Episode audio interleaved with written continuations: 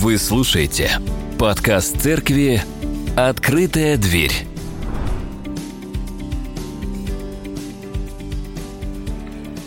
Есть два вида боли. Боль, которая делает нас сильнее, и бесполезная боль, причиняющая страдания. Это сказал Фрэнсис Андервуд. Это главный персонаж сериала «Карточный домик». Играющего роль президента страны, а актер нам дает такой философский взгляд на развитие силы через боль.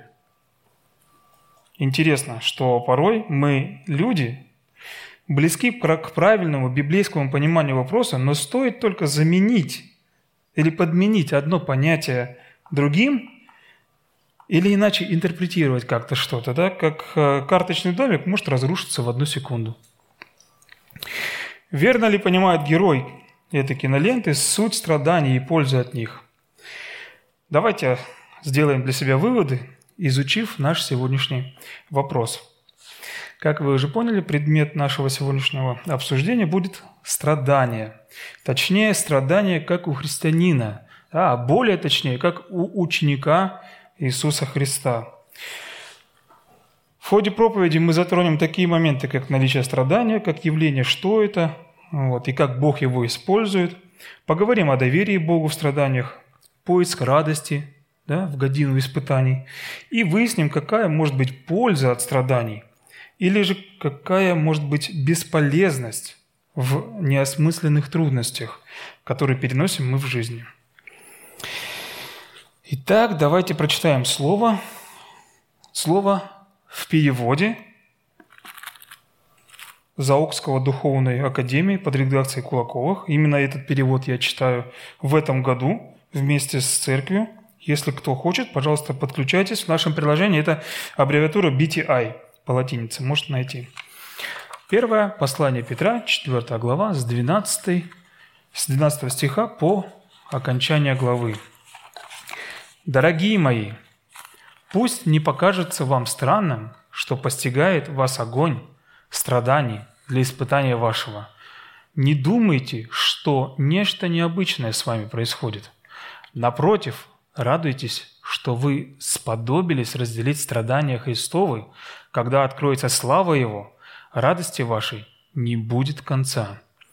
Если злословят вас за имя Христово, блаженны вы, ибо Дух Божий, Дух славы, пребывает с вами. Только не был бы кто из вас наказан как убийца или как вор, или еще какой преступник, или как тот, кто нос свой сует чужие дела. Такой перевод. Вот, в принципе, все можно выполнить в этом 15 стихе, кроме последнего пункта. Ну, ладно, мы же сегодня о страданиях говорим. Держите в голове этот пункт, очень хороший. Если кто-то страдает из-за того, что он христианин, ничего им, нечего ему стыдиться. Пусть славит Бога, что может носить это имя. Ибо теперь самое время начинается суду, и начинается, начинается он с народа Божьего. Если первыми мы будем судимы, то какой же ждет, то какой же конец ждет непокоряющихся благой вести – Божьей, Божьей э, вести. Как написано, если даже праведник с трудом может быть спасен, что же станется с нечестивым и грешным? Так что, те, кто страдает по воле Божией, пусть полностью доверяются Творцу. Всегда верному продолжают творить добро.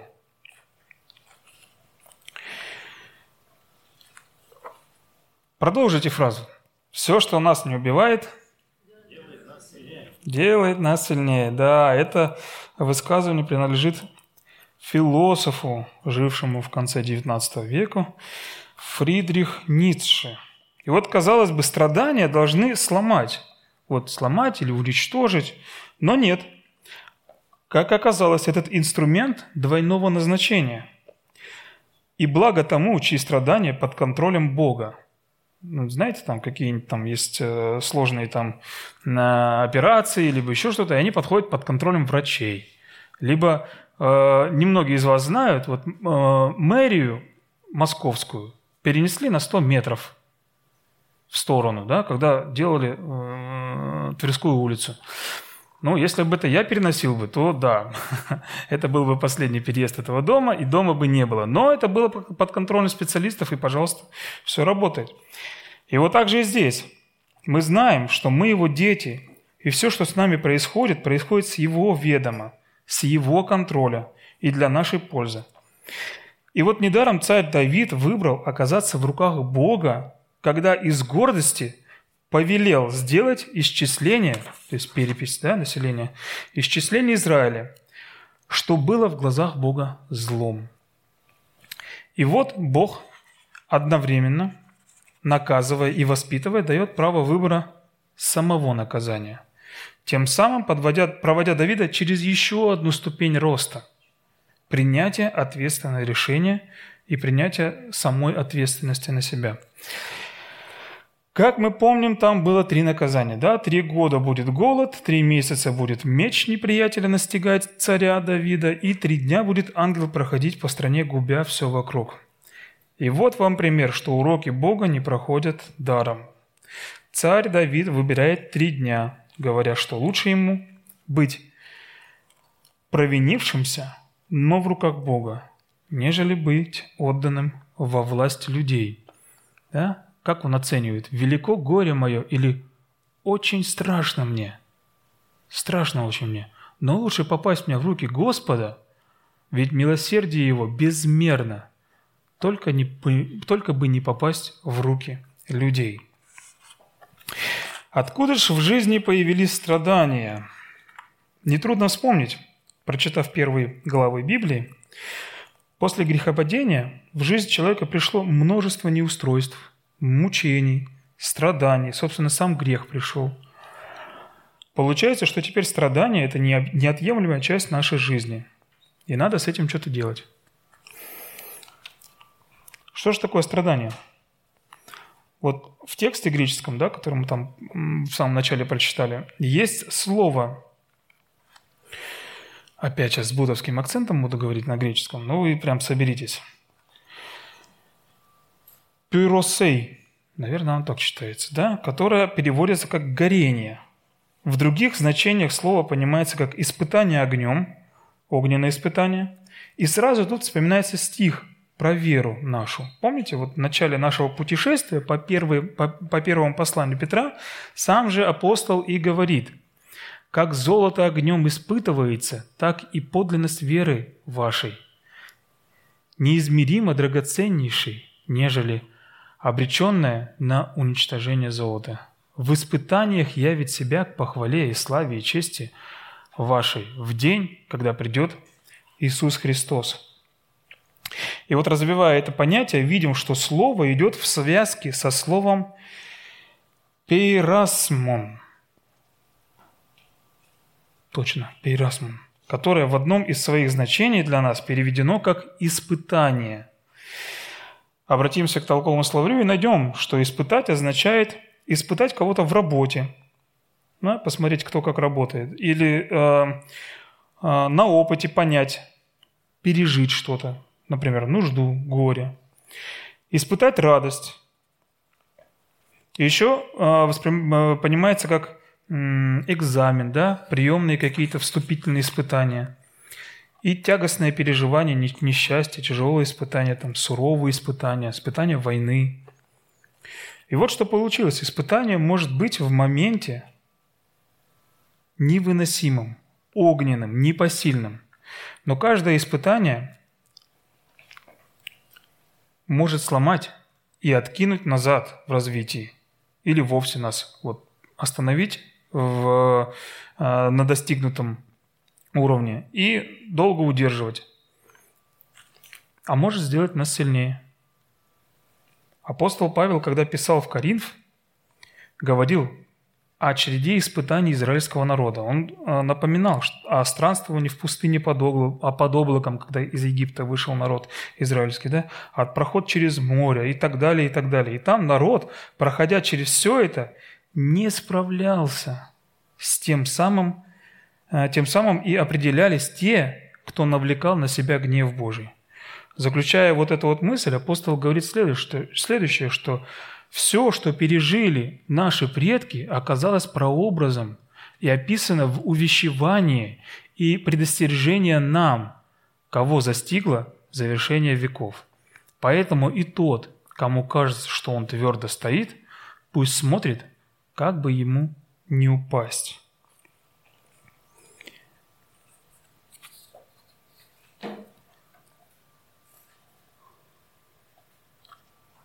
Однако же помните, что ни одно из постигших, постигших, постигших вас испытаний или искушений не было в чем-то неодолимым для человека. И верен Бог, Он, как, он никогда не допустит, чтобы вы были подвергнуты испытанию сверх сил. Он даст выход при каждом испытании, сделав вас способными в нем устоять. Это обещание Бога, что испытание, раз испытания, раз искушения, раз тяжелые случаи в жизни случаются, то я буду с вами, и мы этот негатив обернем себе в пользу. Итак, мы разобрали значение и вместе с ним приоткрыли немного суть испытаний. Сделать нас крепче, да? Или выявить в нас что-то выявить подлинность веры. С другой стороны, мы можем смело сделать вывод, что Бог никогда не ввергает нас в искушение, но любую ситуацию Он способен обернуть во благо. И вот ключевой момент. Бог создал мир идеальный. В нем не было вот таких вот вещей, как болезни, смерть, убийство, ложь, усталость, да, голод, холод – это вот слово депрессия не было, пробок на дорогах не было, зум-конференций не было, закрытия любимых магазинов не было, кафе любимых закрытия не было, да, прочих бед вот этих вот. Вот ничего этого не было. Это люди своими действиями все создали. И вот теперь Бог использует все эти трудности, которые сам, сам себе человек сделал, то есть сам себя вогнал в них, для нашего же роста и укрепления. Он проводит нас через них, чтобы мы стали сильнее, устойчивее. И вот единственное условие для победы – проходить трудности совместно с Богом. И мне всегда рисуется образ э, вот такого вот большого раскидистого дерева, которое выросло в поле. И оно, когда вот было маленьким, оно было подвержено ветрам, зною, морозам, воздействию грызунов. Даже медведи чесали об него свои могучие спины – когда проходили мимо. В общем, весь набор ненастий. Но благодаря этому, благодаря этому всему, его корневая система, сам ствол и ветви стали настолько крепкими, что способны устоять в тяжелейших условиях. И такое дерево не ломается от, э, даже от урагана. Напротив, дерево в лесу не имеет такой сильной корневой системы. Если убрать остальные деревья, оно может упасть просто от э, небольшого ветра, который раскачает крону, ствол не выдержит, переломится, да и корень может э, вывернуть наружу. С другой стороны, апостол нам говорит, внимательно смотрите, как бы вам устоять. Да как же можно тут не устоять, когда у меня все так классно, да, как вот на предыдущей картинке мы видели. А очень просто. Когда перестаете получать от Бога воду жизни, тогда постигает крушение в вере. И тогда даже ветра не надо будет. Высохшее, высохшее дерево, пересохшее, да, оно под своим весом может просто сложиться и все. И вот я предлагаю нам с вами прочитать первый псалом, и в нем мы увидим ключевые понятия радости и суда Божьего – это как раз-таки из того текста, из которого мы сейчас читали. И еще мы увидим образы дерева, которые только что видели. А также в этом псалме мы найдем для себя те самые возможности роста и развития, даже в трудностях. Блажан тот, кто совету людей нечестивых не следует, на путь грешников кто не встает, и в кругу, в кругу кощунников, то бишь насмешников и циников, не сидит – а в законе Господа радость себе находит, и этот закон в мыслях его день и ночь. Он, как дерево, что у реки посажено, Вовремя плод свой принесет оно, и лист его никогда не увенит. Успешен он во всяком деле своем. Не таковы нечестивые, не таковы. Они как мекина, что ветер а, повсюду разносит. Не устоит нечестивец на суде Божьем, и грешник в собрании праведных. Ибо, забот... ибо заботится или знает Господь о пути праведника, а путь безбожника в погибель ведет. И вот как переносить испытания, да? Мы знаем один способ – это стиснуть зубы, зажмуриться, сосредоточиться, сказать всем замолчите, отойдите от меня, и я сейчас прохожу испытание. Вот. А как, а как быть с радостью? Как, как с радостью приходить испытания? Ну, вот э, какие-нибудь седативные средства не вариант. Мы сейчас это не рассматриваем. Это под контролем врача, пожалуйста, если вам действительно нужно. Но в, большем, в большинстве случаев как раз-таки э, это и не нужно. Псалом на это конкретно дает ответ. В законе Бога пребывать надо. Читать, вникать в Него. Это позволит быть ближе к Богу, понять, кто такой Бог, наполнить себя тем самым словом Его, которое дает жизнь. Ведь апостол нам так и говорит, радуйтесь, что а, разделяете страдания Христова, и без понимания того, что мы делаем, нет радости. Вот женщина, которая рожает, она в муках рожает. Она понимает, к чему эти страдания, и видит наперед – что скоро появится долгожданный маленький человечек. Так и мы можем видеть глазами Бога наперед, когда проходим то или иное страдание, испытание в жизни, и проходим его с Богом в молитве, в изучении книги, которая дает жизнь. Это его послание. Почему я вот так вот топлю за то, что надо книгу постоянно читать, да, Библию? Ну, потому что у нас память плохая у людей, вот и все. Вот если была бы память идеальна, достаточно было бы одного раза прочитать, и в случае чего мы бы, бах, из памяти доставали верный стих. Но такого не происходит. У нас короткая память, поэтому у нас есть толстая Библия. Берите и читайте. Мне, знаете, в принципе, сложно полноценно ответить на этот вопрос, как радоваться в страданиях, так как я тоже еще учусь, и эту дисциплину я буду закреплять неоднократно, еще долго, много раз. Но есть некий алгоритм действий, которому можно, которому можно последовать, вот, э, и в нем указано, что конкретно надо делать. Ведь есть приказ радоваться, да? А если есть приказ, должна быть инструкция, как э, к этой радости пододвинуться. Вот Давид говорит, в законе Господа пребывать и следить за своим окружением. И на помощь приходит а, мой любимый апостол Иаков, который говорит, блажен, кто спокойно переносит испытания. Выдержав их, он обретет венец жизни, который обещал Господь любящим его. Но вот это вот мне понятно. Спокойно, без воплик, без истерик. Делать то, что понимаешь. Вот до чего дорос, что открылось тебе – Делаешь спокойненько, четенько, и все, все нормально. А что делать человеку эмоционального, который не может ничего спокойно делать, даже кушать не может, даже сидеть не может спокойно? Я говорю, сидеть спокойно не может. Просите у Бога покой. Ну, можно, да. Смотрите, как написано филиппийцам, да. Не тревожьтесь ни о чем, но в любом случае в молитве и в прошении с благодарением открывайте свои желания пред Богом. Тогда мир Божий, который выше человеческого понимания, сохранит во Христе Иисусе ваши сердца и ваши мысли. То есть, чтобы сохранить тот самый покой и чтобы приобрести от Бога его, необходимо быть с Ним на связи постоянной, открывать свои желания перед Богом. А как мы их можем открывать? Ну, как только через молитву. Быть на связи с Ним на, на постоянной. И вот мы можем в молитве открывать свои желания перед Ним, и мир Его способен соблюсти всю нашу жизнь. Уже здорово. Уже прекрасно то, что в испытаниях ты можешь быть спокоен. Для меня это большая радость и достижение.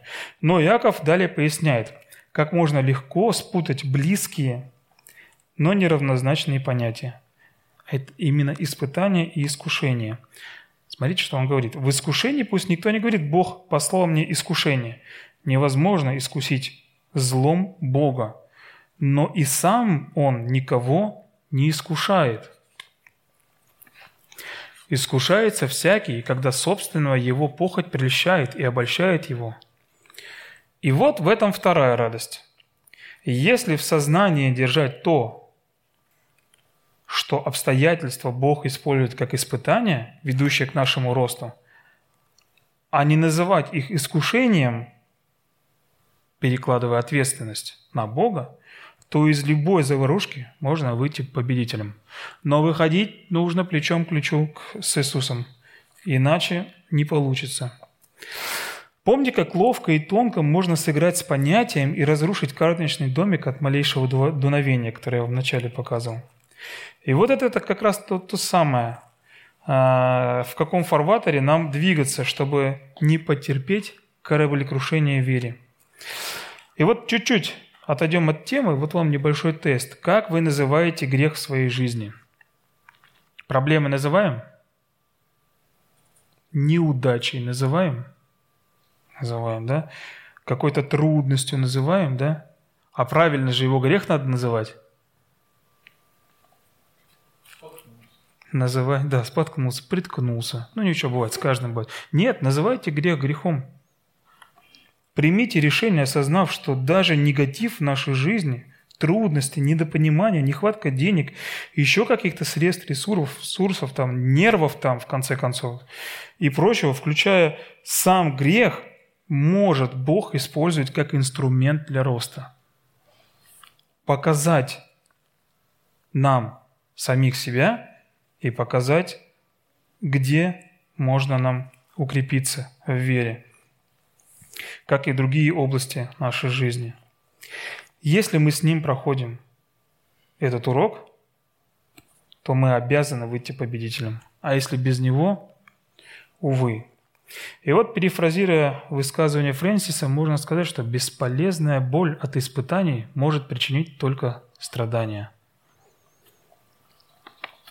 Только страдания и все.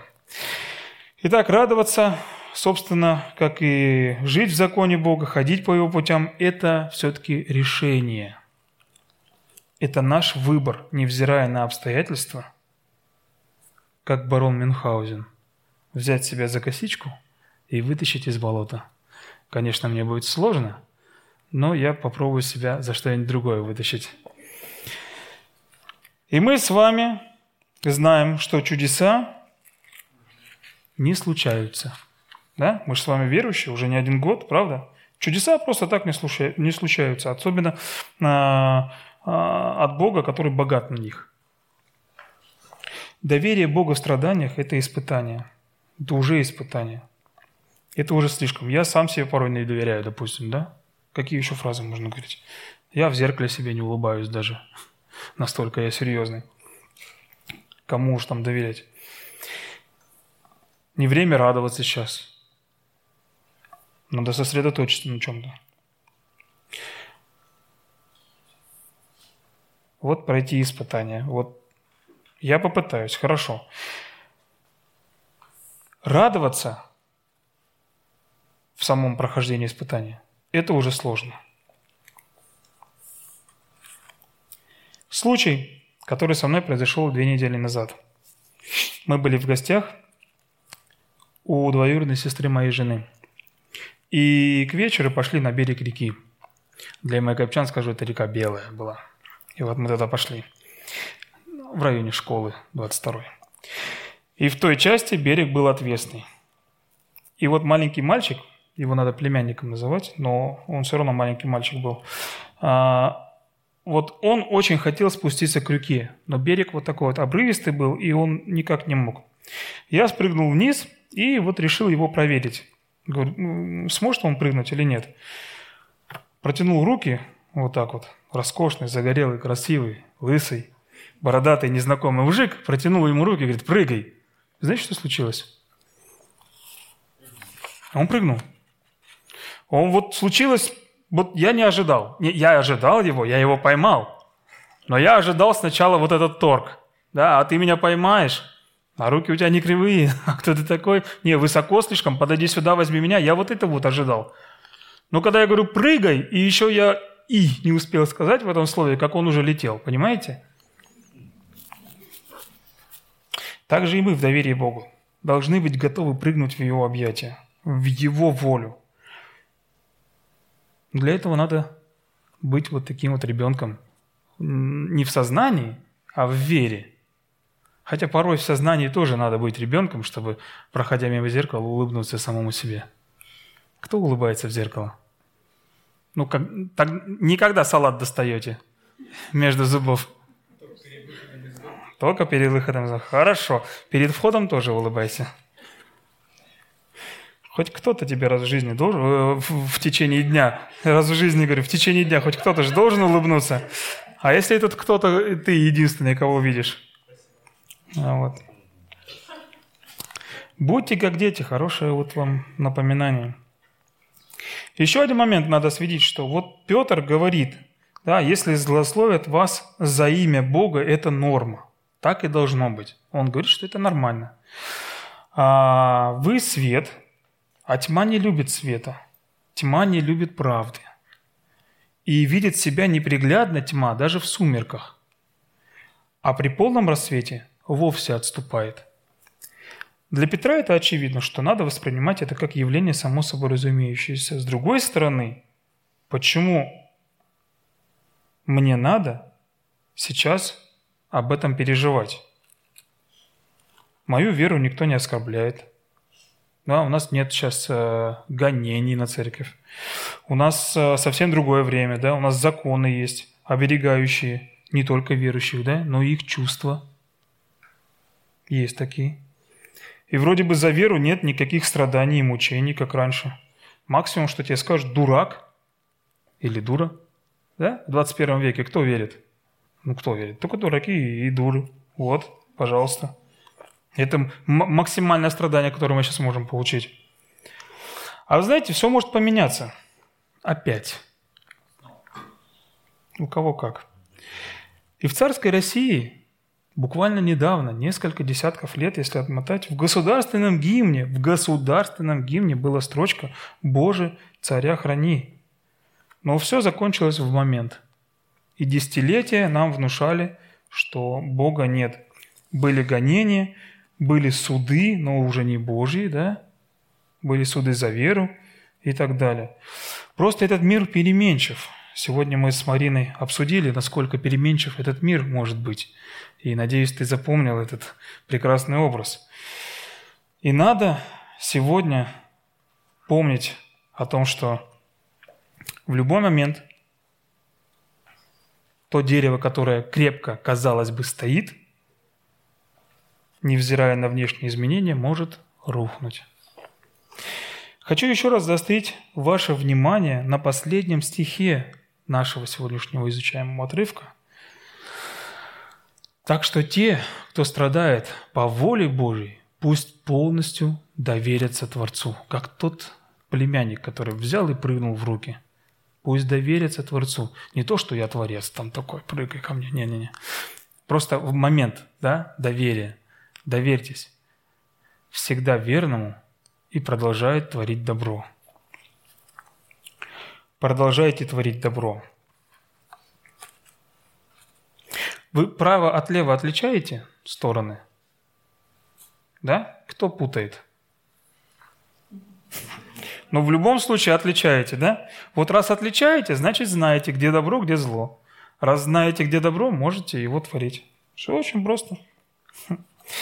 Завершая наш разговор, хочу сказать вот что. Страдания и переживания, через которые вы проходите, может дать положительный эффект. Если проходите это поприще рука об руку с Богом – мы определили с вами, что надо быть как дерево, укорененное и посаженное при потоках вод, чтобы быть все время в воле Его и в Слове Его. Да, и тогда все будет хорошо. Вам в помощь первый псалом. Выучите его. Он коротенький, но живой, действенный. Доверие Бога и поиск возможности радоваться в тяжелых обстоятельствах – это большое дело и огромный дар от Бога, так это еще и навык, достигаемый, когда мы пребываем в законе, когда мы пребываем в размышлении о нем, когда мы соотносим одно с другим, да, когда мы молимся. Если каждый день заставлять себя вспоминать хотя бы пять благословений, которые Бог вам дает, то мы с вами будем самыми радостными людьми. Польза от страданий весьма очевидна. Прошедшие через сердце и рука об руку с Богом, они, страдания, меняют к жизни и к силе, и к крепости. А вот страдания без Бога и без молитвенного осмысления – это просто страдания. Они просто пришли, они причинили боль, они ушли, а вы остались. Хорошо, если с Богом остались, а то остались ни с чем и ни с кем. Они не приносят никакой пользы, только вред в целом. Так что же нам делать, когда мы разойдемся по своим домам, когда придем на работу, в дом, в обновленный ресторан быстрого питания с точкой в конце? Как нам дальше жить? Как часто вы пребываете в Писании? Сколько, сколько вы читаете? Просто читаете ли вы или размышляете, соотнося то, что вы прочли, с тем, как я живу, как Бог говорит, как апостолы жили, как жили люди до меня, как живут ближние мои. Кто для вас Бог? Тот, кого можно иногда вытаскивать из э, шкатулки, смахту в пыль, чтобы срочно сделал чудо какое-нибудь. Не чудо-коктейль, а чудо. Или того, кого надо почитать, слушать, доверять, открывать перед ним сердце и ожидать, что он может из страдания, из разбитого, из самого низкого сделать радостное, соединить то, что разъединено, и вознести на недосягаемую высоту. Кто он для вас? Задумайтесь, остались ли еще у вас какие-то части в жизни, которых, в которых Бог не является Богом, в которых только вы управляете, включая момент прохождения страданий. Если да, и если там не все слава Богу, так пригласите туда самого Бога. Если там не слава Богу, то станет слава Богу. Радуйтесь. Точно все будет хорошо. И это проверено на моей смурной личности – если я смог радоваться, то вы-то тем более сможете. Так что же мы будем делать теперь? Знаю, что все... Все, радоваться будешь? Все, начинай сейчас. Знаю, что все, что мы сейчас услышали, апостол в моменте сказал, пойду ловить рыбу, то бишь вернусь к своим старым делам. Не идите ловить рыбу, не надо. Идите прямиком к Богу. Будьте в молитве, ее никогда много не бывает. Будьте в Слове, читайте Слово, изучайте его, сохраняйте его на холодильнике, в сердце своем. Ну, где вы чаще бываете? Там и сохраняйте. Пусть оно будет на глазах все время. Служите друг другу. Вот блажение отдавать, чем получать. Вот смотрите, получать тоже надо уметь, да, с благодарностью. Я тоже этому учусь, но тяжело. Но смотрите, если все будут получать, кто будет тогда давать? Живите полную жизнью христианина. С гордостью, с гордостью можете носить это звание, да, ученика Иисуса Христа. Даже если в аттестате двойки, ничего страшного. Пересдать всегда можно. Тем более, проходя страдания, мы всегда какой-нибудь какую-нибудь дисциплину, какой-нибудь урок да пересдаем. Давайте помолимся. Дорогой Господь, благослови нас принять Твое господство в жизни нашей и быть ответственным Твоим учеником, подчиняя всю жизнь Тебе. Благослови, пожалуйста, нас на то, чтобы мы помнили, что, проходя страдания, Ты рядом, и Ты можешь из ничтожного, из негативного, негативного совершить что-то доброе и великое. Спасибо тебе за множество благ, для тех, кто послушен Твоей воле. Дай нам не уклониться от Твоего пути, даже если все вокруг рушится. Мы Твои дети, будь, пожалуйста, к нам милостив, позволь нам дойти до конца и быть в Твоей оценке победителем. Аминь.